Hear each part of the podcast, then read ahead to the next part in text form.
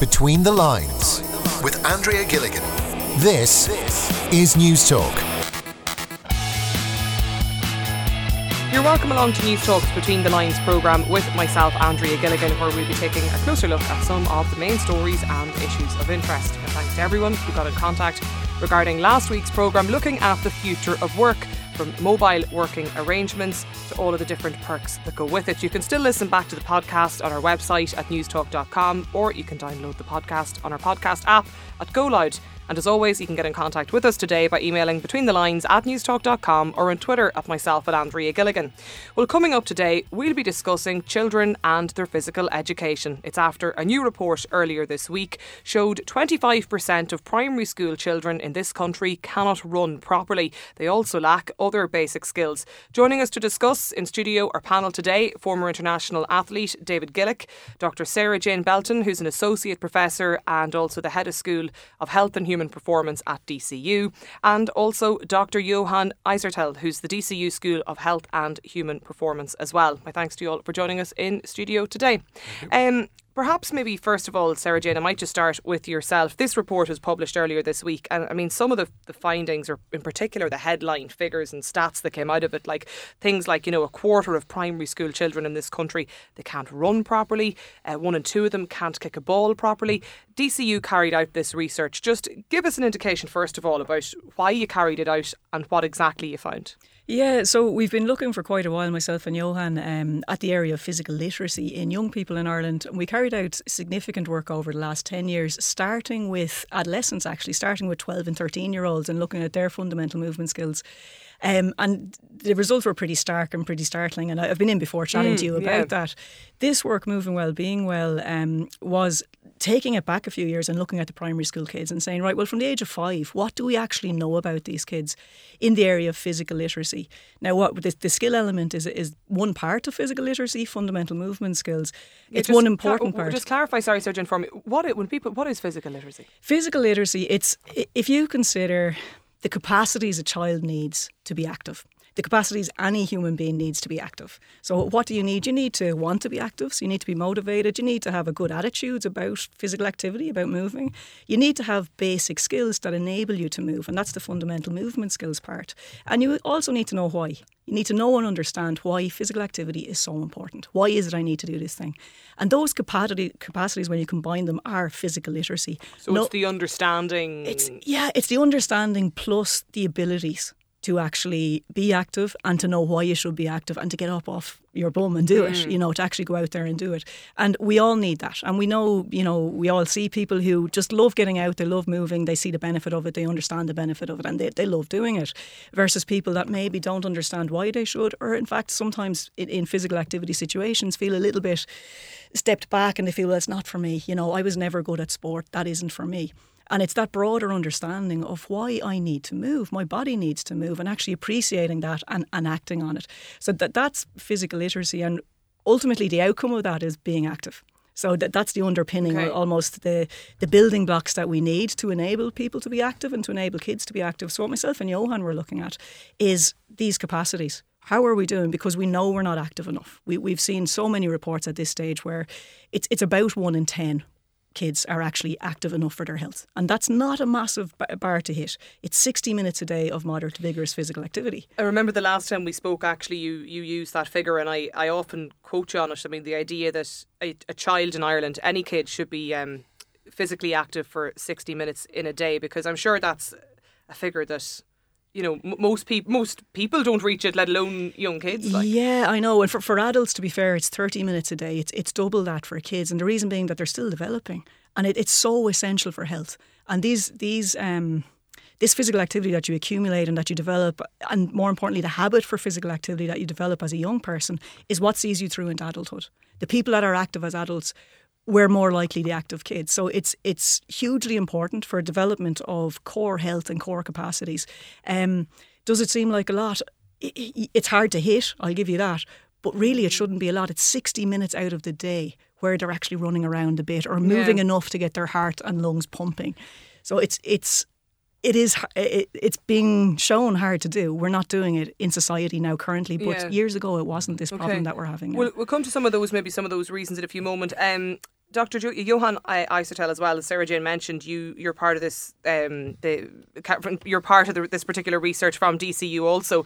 Um, some of the findings are, I think we've been discussing them all week here in the station, and I know a lot of you know um, parents and people have been texting into the programs about the findings. Just in terms of the actual demographic or who was surveyed, can you just give us a little bit of the breakdown So, around the country? the idea we didn't know anything about like the current level in terms of fundamental skills levels, uh, the way the kids perceive themselves in their ability to do things. We didn't know anything about that in the country at all. So the idea we're trying to do is like try to reach every county in Ireland just to get a representative sample Yeah. of kids. So we've contacted loads and loads of schools uh, to do that. So we traveled around the country to, to really measure all those capacities. I didn't mention those words, those fundamental skills, their physical activity levels. Um, so it is representative of It's a an average nationwide. population. It's why it reached 2,000 kids. It's one of the biggest study of its kind in the world because it's pretty hard to do this. So we had a really beautiful team in DCU able to do that survey. So that when we said 2,000 kids, from a research perspective, you can say it's representative of the nation. Yeah. If you have someone doing surveys, you will, re- will see those values. For physical measurements like this, it's really nice having that number of kids because we know what we're saying is kind of true and represent the kids. I talked about the ability to to run Mm-hmm. um, as one of the, the findings of this survey, but there were other kind of fundamental skills as well, like the, that you looked at. So the fundamental skills that you're looking at here are the basic skills you need in daily life. So all of us this morning before coming, you basically use those skills. So you have to walk. Sometimes you have to run. You have to leap over a puddle. Um, that's basic locomotor skills you use on a daily basis to actually function. Those basic skills, running is one of them. Jumping is one of them. We just measure them in a really simple way.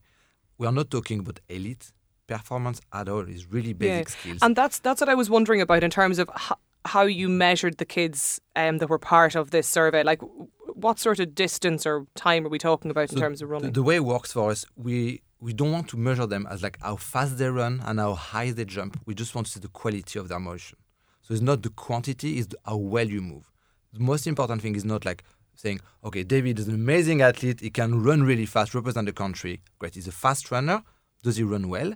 It's what's most important. If you do things well, the likelihood for you to carry on and do them on uh, leisure time for recreational purposes is higher. So the purpose of what we are doing is we're using validated tests that has been used all around the world for 30, 40 years. But we know the principle that people need to have and display those principles when we're looking at them jumping. So you're talking about basic actions such like crouching, jumping, lifting your arms up, landing on the ball of your feet. That's kind of motion Yeah. quality you're looking for.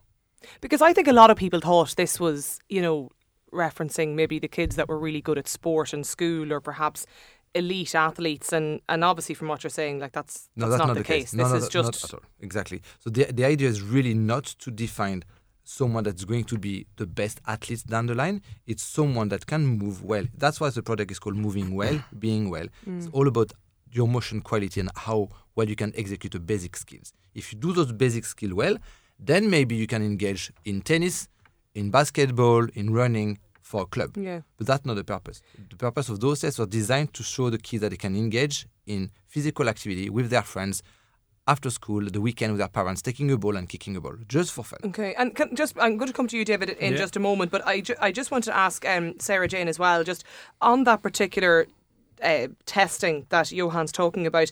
If there's parents listening to us even today that um, maybe they know their kids weren't part of this survey or they weren't surveyed, and they're kind of thinking, you know, I think my child can run properly, you know, but I don't actually know myself. Like, where can they find out about what's what justifies proper running? Like, Yeah, no, that, that that's a fair question. The first thing I'd say to those parents is if you're out playing with your kids and you're out running with your kids and you're kicking a ball with your kids and you're you're leaping around with your kids, your kids will be okay.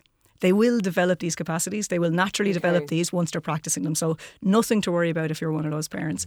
The the last thing I think we want is people running out diagnosing. You know, Yeah, we have a problem yeah. here. But uh, interestingly, the the professional development service for teachers, uh, which is an arm of the DES uh, responsible for CPD for continuing professional development for teachers, they have developed some really nice resources, all freely available on their websites, and they actually have videos there of good movement, bad movement. You know, so to take the run, you know, someone that's maybe struggling and why they're struggling struggling and someone that's doing very well and why they're doing well. So those resources are there, but I, I don't think we want panic here. We want Yeah, people going yeah. out diagnosing. It's more to, to make people aware that we need. It can't all happen at schools. We have to get out with our kids. We have to play with our kids. They will emulate what we do, and I think that's at the heart of, of what we're talking about. Uh, David Gillick, I spotted a tweet um, from yourself earlier this week, just following the publication of this survey, and I, like I know you you said in it that you were shocked at the findings, but like this must come as I, I think it does come as kind of shocking news to a lot of people that some of the sta uh, the stats that we're talking about. Yeah, no, I agree, and I think that's like I I suppose when I looked at it, it was the headlines. It was it was the the number of kids that potentially don't have um, the ability to do these coordinational skills and just get involved in sport. And I think you know, I suppose where I am in my own personal life is I'm now a dad. I have two kids, um, and Oscar, my youngest, he's four, and he's beginning now to start on this journey of getting involved in sport and.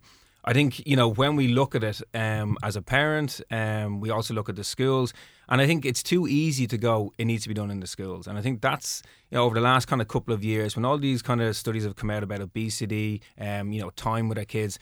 A lot of people do look to the schools and go, okay, can we do it more in schools? The curriculum in the school is com- it, it's packed. Um, I over the last couple of years have been involved in a program called Marathon Kids, where we hmm. focused on primary schools and it was generally at the moment it's Dublin based, and last year we hit about seven and a half thousand kids. But the feedback we get from from the schools is that you know what, it's time. It's trying to create that hour and that 60 minutes. And I think we can't just go, that 60 minutes has to take place in the classroom or in the playground. We as parents have to do that outside of that. And I, I think when you look at kind of the way sport has gone now, um, we look at it from an organisational or organised play kind of setup, whereas we need to kind of do more with our own kids. And I'm not saying I'm, I'm an expert, but you know, it's what Sarahjane just said there in terms of like going out and kicking a ball or throwing a ball. It's those kind of basics. And and even this week, I started on um, an FAI um, like level one course, and it was interesting the way they're now kind of you know, training the coaches. It's all about fun. It's not about scoring goals. It's not about positions even. It's just basically getting the kids involved where they actually enjoy it. Whether it's picking up the ball, throwing the ball, kicking the ball, it's getting them to enjoy it, being around in that environment with friends. Um, and kind of getting them to be more involved, and if they enjoy it, chances are they'll stick at it a little bit longer. Give us, Sarahjane, the, the basic requirement of what every child in this country, again, should be doing um, every single day of the week. So if you're listening today and tomorrow, what should your four and five year old, even at that young age, what should they be doing? Yeah, no, the guideline do, does work down as, as, as low as five year old. Um, so it's 60 minutes a day of what is termed moderate to vigorous physical activity. Now, take the terminology out of it, it's basically 60 minutes a day that gets their heart rate increased, gets them sweating a little bit, a little bit out of breath. Like your barometer for that threshold of activity is if you're carrying on a conversation, that you start catching your breath in the middle of it. That's that's the threshold we need. So it's not it's not sprinting flat out. It's not. It's just that level that gets your heart and lungs pumping. But And- it's also probably not down in the playground on a Saturday afternoon, the kid in the swing. uh, not on the swing, but if they're running, climbing, like I, I, see my eight-year-old in the playground, she she's sweating, you Yeah, know, okay. running around the playground. Yeah. So it depends what they're doing. If they're sitting on the swing being pushed, no, that's not it. But you know, all of that kind of strength training, that that kind of weight-bearing activity is really important as well. And there are more guidelines around that. That you know, you need two to three two to three days a week uh, to embed those type of that type of work as well. So a playground's a really good an- analogy. Um, it's basically running around, kicking a ball, playing. That for, for a young child, that's what you're talking about. And it can be accumulative. It can be five minutes here, it can be ten minutes there. Okay, yeah. And I think David's point is really important. Schools have a role to play. Okay, we know that physical education is, is the one captive place where mm-hmm. most kids can be caught. So there's a duty of care there, and there's a lot of people trying very hard to make the most of that. But you're not going to get 60 minutes a day done in school. They've other things to do. They've, they've, they've a full packed curriculum. So it has to happen outside of school as Is, well. is general is the, the standard practice at the moment in primary schools is PE a day a week now or is it in, is it every day? 60 Yeah. minutes a week of PE that's that's the recommended amount which is which is very little to start with right mm. most schools some schools will do it one day a week of 60 minutes most schools I think do two days of 30 minutes that that's the norm we have found on moving well But you'll also find as well that depending on the teacher, depending on the school, there'll be extra curriculum. So, you know, post school um, hours, there might be GA, there might be another. But what I have found is that kind of generally falls down to the interest of the teacher. It's not across the board. And, you know, that can be a challenge because not everyone's into sport. Absolutely. So we can't rely on, you know, a teacher to do extra stuff. Yeah. It's probably where maybe as a parent we come in, or maybe there, there's clubs um, locally that you can get involved. But definitely, you know, the PE is at that level is important, but it's trying to kind of maybe broaden that a little bit more into society and community as well. And that that's interesting. That idea of you know it can often depend on who your teacher is for what sport you might be encouraged to do or what sport you might participate in in um, in school as well. I know, Johann, that was one of the elements you probably touched on or found in your research. In that your findings actually even have a gender demographic in terms of girls are better or performed better in this category and and boys in a different. And it's true here. It's true in Australia. It's true in the US. It's really the type of the nature of what you do make you good at something. So girls will naturally not engage as much as the boys in balls game, and that's naturally why the boys become better than the girls. And that goes back to the point like as soon as you bring the kids to play, they'll develop those skills and they'll master those skills really quickly from just playing. So the teacher's role is key, and it's called physical education. So where the teacher has a really key role to educate the kids. When you talk 60 minutes, it's physical activity.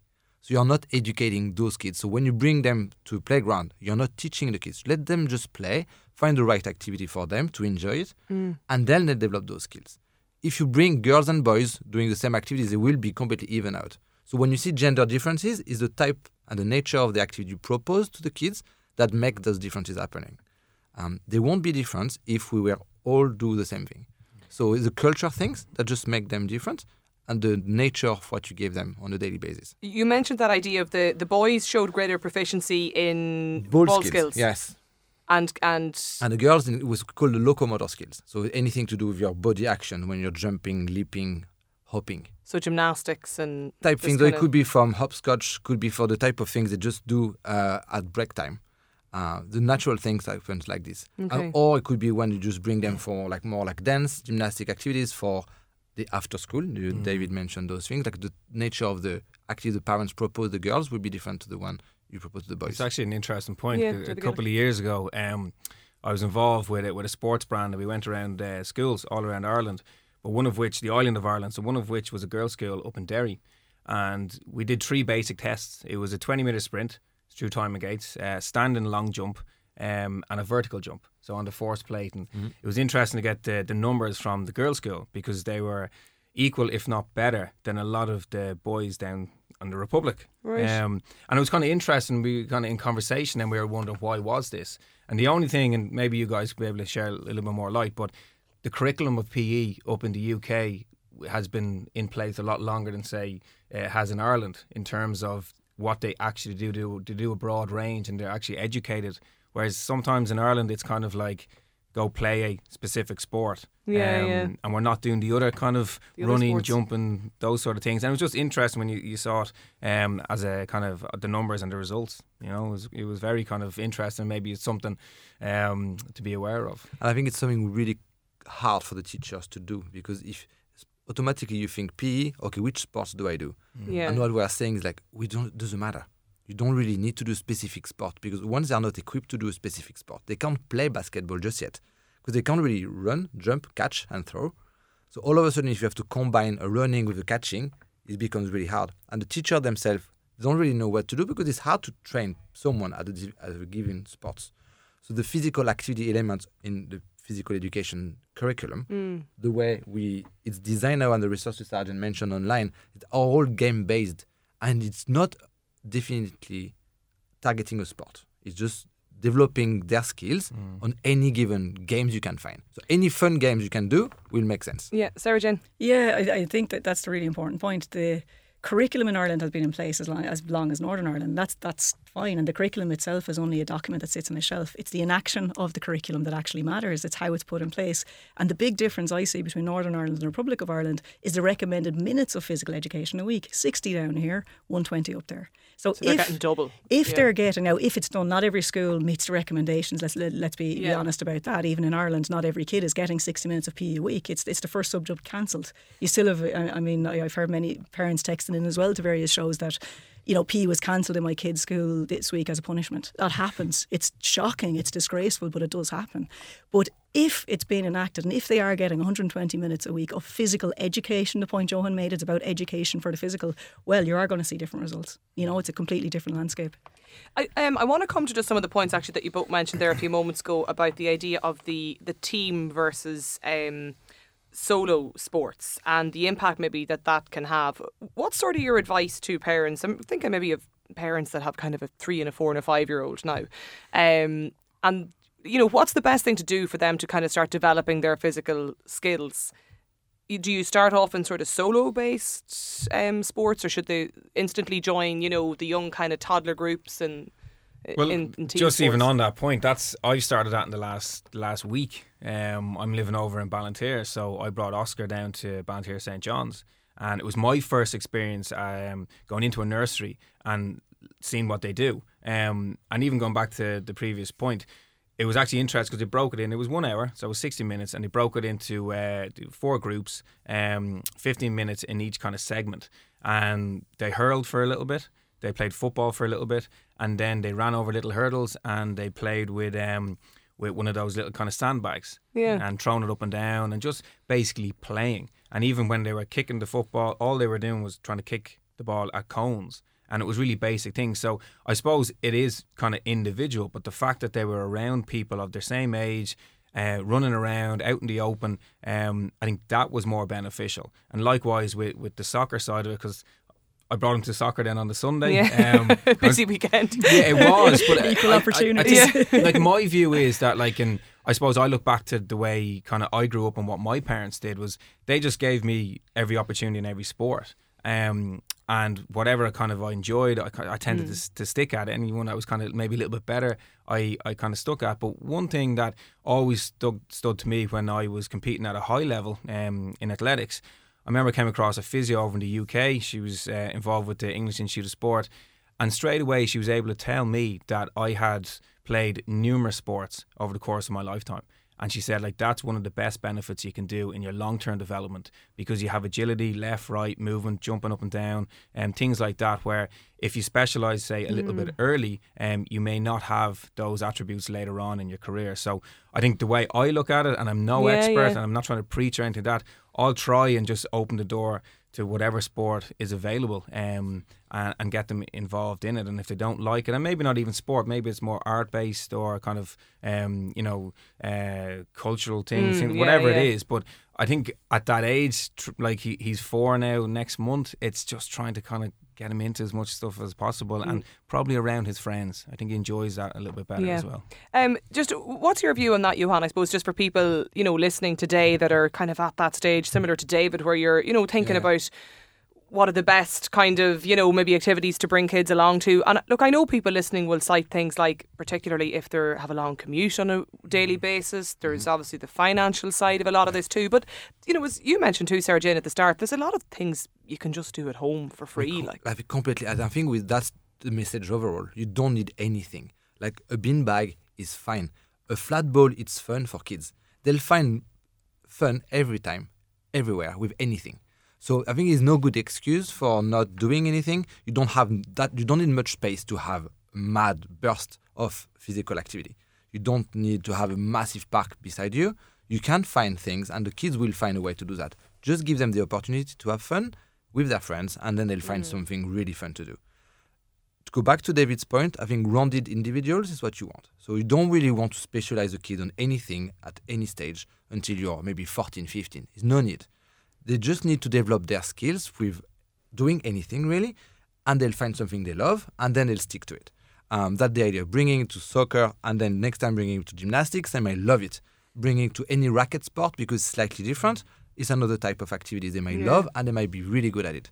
Um, anything will be basically on paper good for everybody, but then it's your own person will choose something that just appeals to you because you're better at it, because your friends are doing that activity, and that's basically the reason why people stick to it as well. If you're doing it with your friends, the likelihood for you to say, "I want to go back on Saturday Yeah. morning," my friend's there, And that's the motivation, not the sport itself. Okay. We're going to continue our discussion in just a few moments. We do just have to take a very short break. Stay with us. We'll be back in just a moment. Between the Lines on Newstalk. You're welcome back to the second part of today's Between the Lines programme with myself, Andrea Gilligan. We're continuing our discussion on children and sport, and it's after a new report earlier this week showed 25% of primary school children in this country cannot run properly. Uh, still with us today, our panel in studio, former international athlete David Gillick, also Associate Professor and Head of the School of Health and Human Performance at DCU, Dr. Sarahjane Belton, and also Dr. Johann Issartel from DCU School of Health and Human Performance also. Um, we were talking kind of about individual and team sports, Sarahjane, just um, in in the first part of the program as well today. And can I just ask you for for your view on that in terms of I know obviously your own background, you know, as a former international rugby player as well. But just give us your view on, on kind of advice for parents. Yeah, it's an interesting one. Like my pathway, very similar to David's, was exposure to everything. I lived in the middle of nowhere. Uh, there was very little around. There were no girls' teams around, so I played in the background, uh, backyard, and kicked out to the field most days. You know, come back, you know, at dinner time, uh, kicking a ball, running around. You know, th- that was basically my my introduction to sport and movement. Um, I took up rugby at the age of 18 and made the international team, you know, within six months. Because okay. that'd be regarded as I don't want to say late in life, but it, yeah, it's not. It most was, people would take was. up kind and, of team And I'm not. And I'm not the only one, and it's not just a female thing either. I, I think. Um, there are there are a few other examples of that. John Hayes being a famous example, you know, who took up rugby at the age of eighteen. You know, so and why did that happen? It's because I had that rounded experience that that Johann and David have spoke about. I had that breadth of skills. I could run, I could jump, I could kick, I could catch. Mm. I had coordination, I had speed, I had what I needed, and I could apply that to any sport. At the same time, I was I was on the Irish uh, university soccer team. You know, and I had to choose where am I going to go. How did I end up there? I'm, I'm not an amazing athlete, but I had that breadth, that round breadth of skills that allowed me to apply my trade wherever I wanted to apply it for parents, and I'm going to give St. Peter's Dunboyne a plug here now, seeing as, soon as David got his club a plug. Um, for parents, and I'm also going to go, go on to, to mention the GAA. Um, yeah. In this sense, the GAA, I think it's important to note, funded, you know, part funded this study and were a big driving force behind what we did. And the reason I think that's important to say is Gaelic football is where I have my daughter. That's that's one of the main sports I'm putting her in, not rugby. Why? Well, you get your running, you get your jumping, you get your kicking, you get your catching whenever she decides what she wants to play, she has the skills to do it. And when you go out to, to any Gaelic nursery, and I can speak about our own in, in St. Peter's, you have, you know, 100, 200 kids at the age of four, five, six doing every single fundamental movement that they need. Okay, and most sporting organisations are working towards that now. They're embedding fundamental movements, and um, be it the, the GAA, the FAI, uh, gymnastics. They're working on fundamental movements to enable the kids to take the next step. It benefits their sport, benefits the kids in the long term, um, and it just enables that child to transfer across sports and also to progress and be the best they can be in their sport when they go on to specialise. So I, I would say to to most parents most people will have access to a GAA club. You know, that's it's yeah. it is prolific. Um, even in my own locality now, it exists. It, it, there was a club there when I was younger, but there was no girls' side. But there is now. You know, down in Wicklow where I'm from. So if you have access, if you're lucky enough to have access, if there's a soccer nursery, if it's a GAA nursery, if if you're lucky enough to have a basketball club nearby, or if it's a gymnastics club, um, try and get them involved. A lot of these clubs they are cost efficient. It might be hundred euro for the year. You know, and, and your child has access to to good trained coaches that are working with a developmental philosophy, mm. really trying to enable these kids to develop core capacities. Can, I don't want to scare people, but I am conscious people listening today, and some of this might come as new news to them. But um, Johann, just give us a sort of an indicator as to like what's the impact for children when they grow up if we don't kind of address these things now at a young age. Okay, and I think is I think is a really that's I think that's probably the most important question here because what we are talking is like it's a developmental pathway. So it's building blocks. So if you just develop those core skills, and we mentioned the idea like okay, Sarahjane and David managed to get international level in sports because they had they developed like rounded skills around any sports, and then they can apply to specialized mm. sports. Those kids, if they don't develop those things, they have a knock-on effect on everything. And I think we can go back to more um, academic achievement type things. When you're learning how to write, if you can't write properly, then it will have a knock-on effect on everything down the line up to your Leaving Cert results. So it's really important to get develop those core skills really young. If you don't have them, it's a knock-on effect. Everything we're talking about here is like movement based uh, activities. You need them on a daily basis. You need in the, in the morning to zip your jumper, your shirts. You need mm. to tie your shoelaces. That's those fine motor skills are core in life. You have the same thing for what we are talking about: running, jumping, kicking. Those play elements is what makes you alive because you need to move on a daily basis. It's not fitness necessarily; it's skill acquisition. You need to develop them slowly but surely.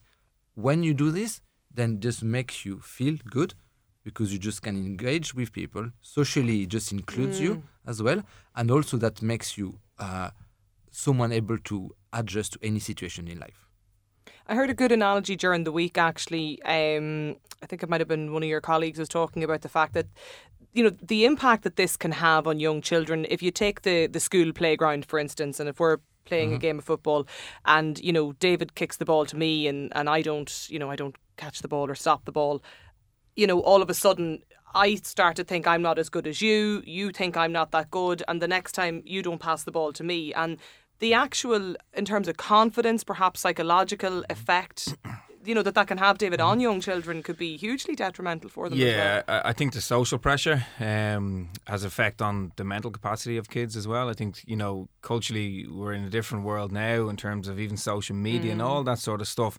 Um, so you're very much kind of looking at your peers the whole time and how kind of you're deemed or how they view you. And I think sport, you know, unfortunately can play a negative role in that because if you're not at the same ability as somebody else, and like you said, they kick the ball to you and you, you don't kick it back mm. to them, well then like kids are great to point out the negative um, and that can isolate kids and, and we've all been in the scenario where you know it's picking teams yeah and the last person um, like that can be detrimental to to a young person's confidence levels, all even in teenage years as well. So you know, it's it's those kind of elements that I think could have the knock on effect, um, you know, mentally, um, mm. and impact the mental well being of our kids as well. But I think you know, like what Johann is talking about there is like it's it's trying to kind of I think even using that word sport sometimes can mean you know competitiveness. It can mean eliteness and um, and that level. Whereas if we remove that word sport and just put in activity, well then it's you have a different view on it. It's like you know straight away you think about the park, you think about the garden,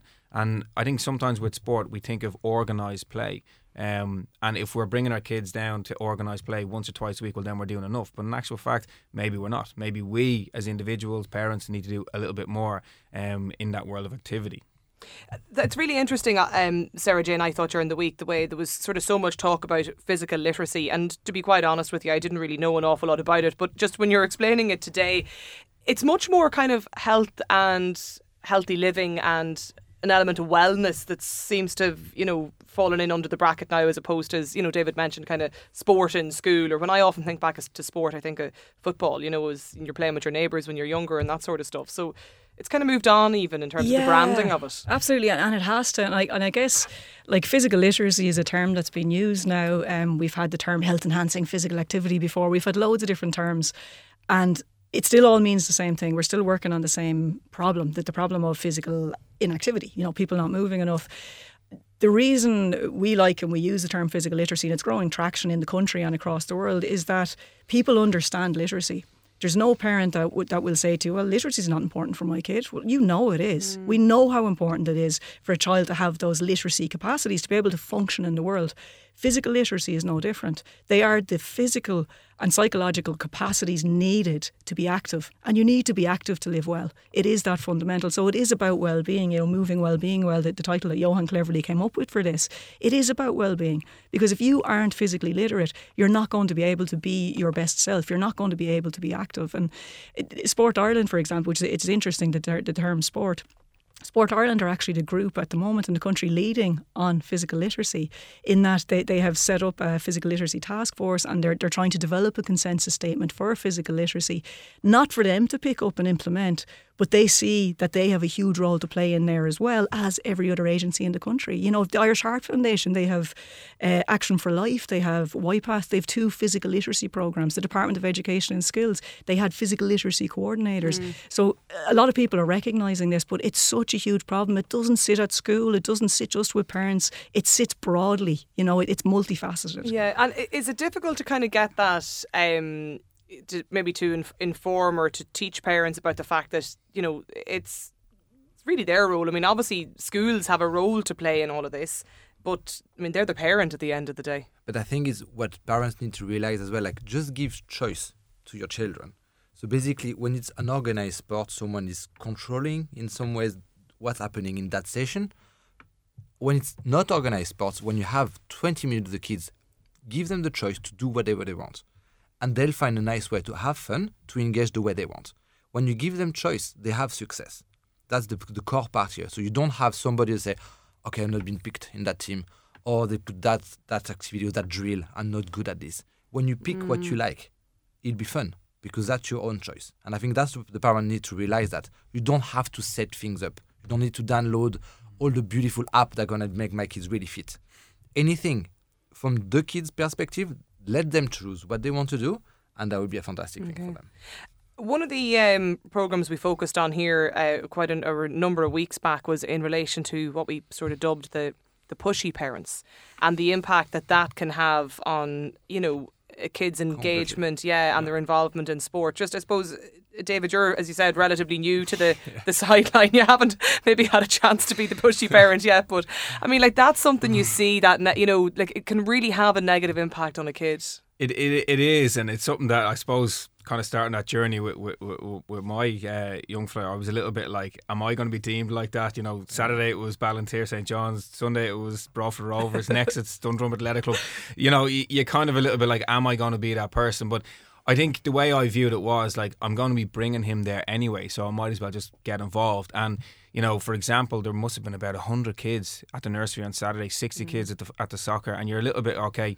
You know, to keep them all engaged and entertained, they need more kind of adults involved. Um, but I think the key part of it is that you know, for me, I.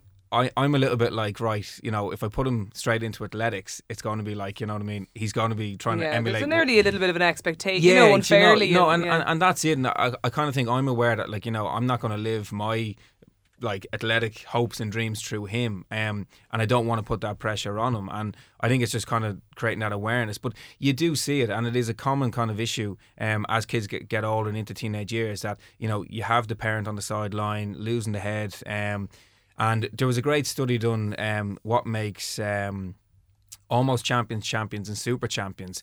And I read that and it was phenomenal because it gave a great insight into the role of coaches, parents, um, even um, siblings in the role of kind of a talented young young young person coming through. And it was just quite startling to see, you know, the impact that a parent could have on the sideline, even in the car home. You know, you should have done this, you should have done that. It can be detrimental to um, to a talented young young sports person. I know not necessarily part of the research you carried out, but Johann, just do you want to come in on that? Yeah, I think it's just like the payback for those pushy parents. You might not see it for the next two or three years. From 10, 15, mm. and then all of a sudden, 16 years old, the kid's starting to think, I don't want that anymore. And they drop everything. Yeah. And that's what's happened. So basically, it's kind of a, a really long game you have to play. And you never know because if you have three kids, the first two could work, the third one hates it. So it's really down to the individual. You have to have some sort of empathy with your kids, thinking, I can push this one because it's what he needs and he loves that. Your sibling? Nah, this mm. one, no, really. Not the same type of person. So we really have to be careful as a parents. Just follow your heart. You love your kids. Just do what is good for them. If they need to be pushed some days because they don't have the motivation today, maybe today is fine. But next week, if they don't want to go, do something else. Find another activity. I thought it was interesting the uh, the point as well, Sarahjane, that David made there about you know the kind of language that you you might often hear the parents use. Um, as you said, in the car on the way home, or what happened to you today, or you know what I mean, or were you not concentrate? Like this kind of yeah, or the- questioning. The, first question: Did you score? You know, which is which is which is always a, the, the last thing you actually should be asking your child. Yeah, it's. I, I think what, what the guys have said, I, I, I'd agree fully, and it, it we could nearly capture it by saying we need supportive par- parents, not pushy parents. So the parents need to be there. You need to be part of the picture because up until the age of twelve or thirteen, you're a key stakeholder for the kids. You know, they do listen to you. That, that's the point where that they actually, y- you are what they want to be. You are the person they listen to most. You, you are setting the scene for them, and you need to be there. And they need to see that you care, that you want them to do well, but you want them to enjoy themselves. And what you should always pushing your kid to do is try their best. And that's it. You know, try your best. And if your kid can say, Well, I tried my best, when you say, That's brilliant. Didn't Yeah. you do brilliant? You know, you were absolutely amazing. And they, they do at times need to be motivated. You know, my own daughter would be the same. There's certainly some Saturday mornings where I'm going down coaching and she's like, Do we have to, Mummy? Or that phantom pain in the tummy kind of appears again. But, you know, and it's just saying, Well, come on down with me. And sure, you know, if we have to stand the sideline for a little while, we will. But they're our team. They need us there, you know, so that's okay if you don't want to take part today. And within five minutes, they're taking part. They're Yeah. running around, they're having fun. So it's that support. Sometimes we do know better and we know we need them to be active, but it's not pushing them and, and that, that, that type of notion of, you know, standing on the sideline and, and directing. Well, that's even as coaches, it's not what we do with our mm. under eights or under sixes. You know, it's the encouragement and it's support, it's motivation. We're just going to take a very short break. Do stay with us. We'll be back in just a moment. Between the Lines on Newstalk. Okay, you're welcome back to the final part of this week's Between the Lines programme here on Newstalk with myself, Andrea Gilligan. Today we are discussing kids in Ireland and their movement and skills, of course, in uh, physical activity. Our panel is still with us today former international athlete David Gillick, Dr. Sarahjane Belton, who's the Associate Professor and uh, the Head of School of Health and Human Performance at DCU, and also from uh, DCU School of Health and Performance, Dr. Johann Issartel as well. Just um, before we, we finish up today, folks, just a couple of other points I just wanted to touch on. One in particular being um, who really is to take responsibility for the rollout of all of this. And, you know, my, my own gut feeling would be it's a personal responsibility. It's up to the parents to to kind of focus their kids on where they're going. But can I just maybe ask you all kind of briefly around the room who needs to do more to try and address these figures so that this time next year we're not talking about the fact that um, one in four primary school kids can't run properly. David Gillick. I think for me, it's it's looking at it from a cultural perspective. I think we all have a role in it. Um, as parents, I think trying to create time where um, you're playing one on one with your kids um, and just getting them to do the basic things. I think also if they can see you out and being active, I think you know that might kind of inspire them and kind of create a norm as to why we should be out and being, being active. Um, I think those would be kind of the areas that I'd be kind of looking at. I think schools are doing a fantastic job, but um, we can kind of support that uh, by doing our own kind of stuff outside of school hours. So even if it's a thing that, like, you know, if daddy goes for a recycle or mommy goes for a run, that the child from a young age is seeing that this is part of the day or part of the week that this sort of activity happens. This is this is part of what we do. It's kind of the culture at home. Um, when they see mum and dad going out playing various sports, you know, putting on the kit, putting on the boots, the runners. Well, then I think it kind of creates that normal attitude that you know sport is part of what we do. Um, and then hopefully they'll kind of learn as to why, why it's socially good, why it's mentally good, and why it's physically good. Um, D- Dr. Johann Issartel, um, where do you see the where should there be a Um, greater focus or I think it's um, yeah, I think everybody sh- has really a role to play. The schools do a great job. I think we just need to listen to what the school are telling us. Like, what do they need?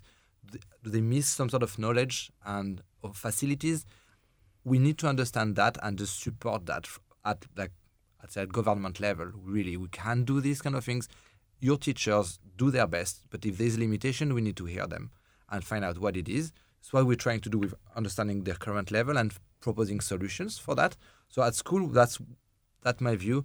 And then from the parents' perspective, I think clearly you're the role model. So the kids will mimic what you do. So if you do nothing, they'll do nothing. If you do a lot, they'll do a lot. And I think parents, I know we're all under pressure with work, we don't have time, but I think we have to find time. It's important. Like we just want your kids to be healthy. To be healthy is to mm. have those time when they can one relax, do some arts and craft at home, but also be out. We have to find the time as parents. It's our responsibility to do that. I think. Yeah, and that's what you said. I mean, we were talking about this a little bit earlier on. It's it's it's something that everyone can do at home and with limited resources. completely. You know, There's as no. well. I think almost like to be really harsh. There is no good excuse. Like everywhere, you Yeah. can live in an apartment and be really, really active. I was born not in a house, but in an apartment, third floor. Trust me, in the house, we were sweating in the corridors.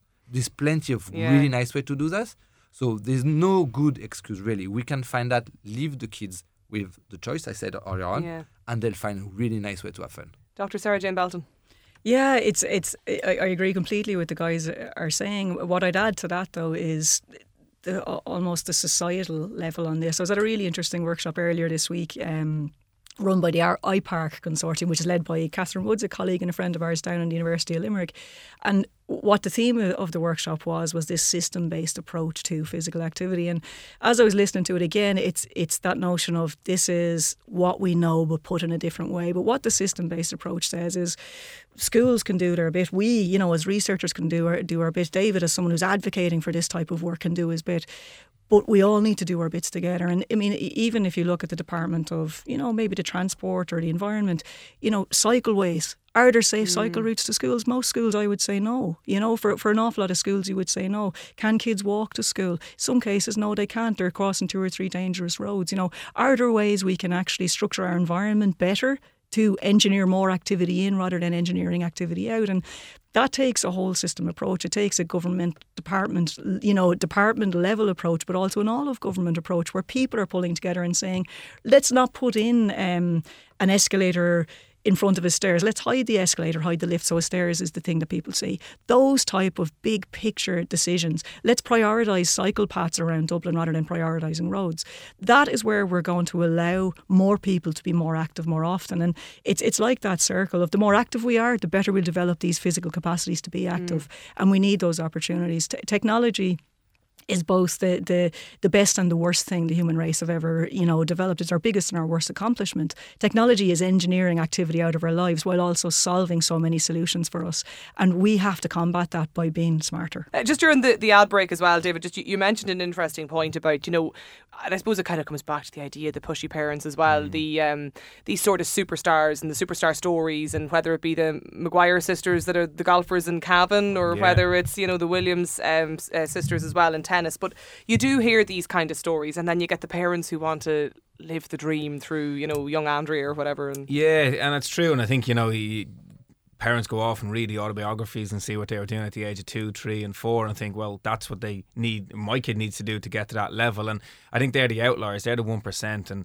I think we can we can jump on those examples and think that that's the right way. Whereas in actual fact, it's not so. Um, and I think it's just something to be aware of that, you know, for every uh, one one percent that made it, there's a whole raft of people that have uh, have got to a really great level for um, and competed at the highest level in a different way. Yeah. And I just think it's kind of creating that awareness because we all do it. You know, we all read the books of the superstars and they motivate us, but you know, we got to remember that it's a three, four year old that's kind of starting off on a on a activity journey and not to put that pressure on them. And and just that idea of keeping kids not necessarily involved in sport, but just keeping kids interested in physical activity. Like I suppose that's something that's kind of important as well, Johann. I think so. We've been really lucky, like with the WNGA and the GA, like this approach they have just to really educate the kids the right way and not to say, okay, let's put football at the forefront of those kids when they're six, seven, and then hurling only. That's no need. And they, I think that's modern approach is what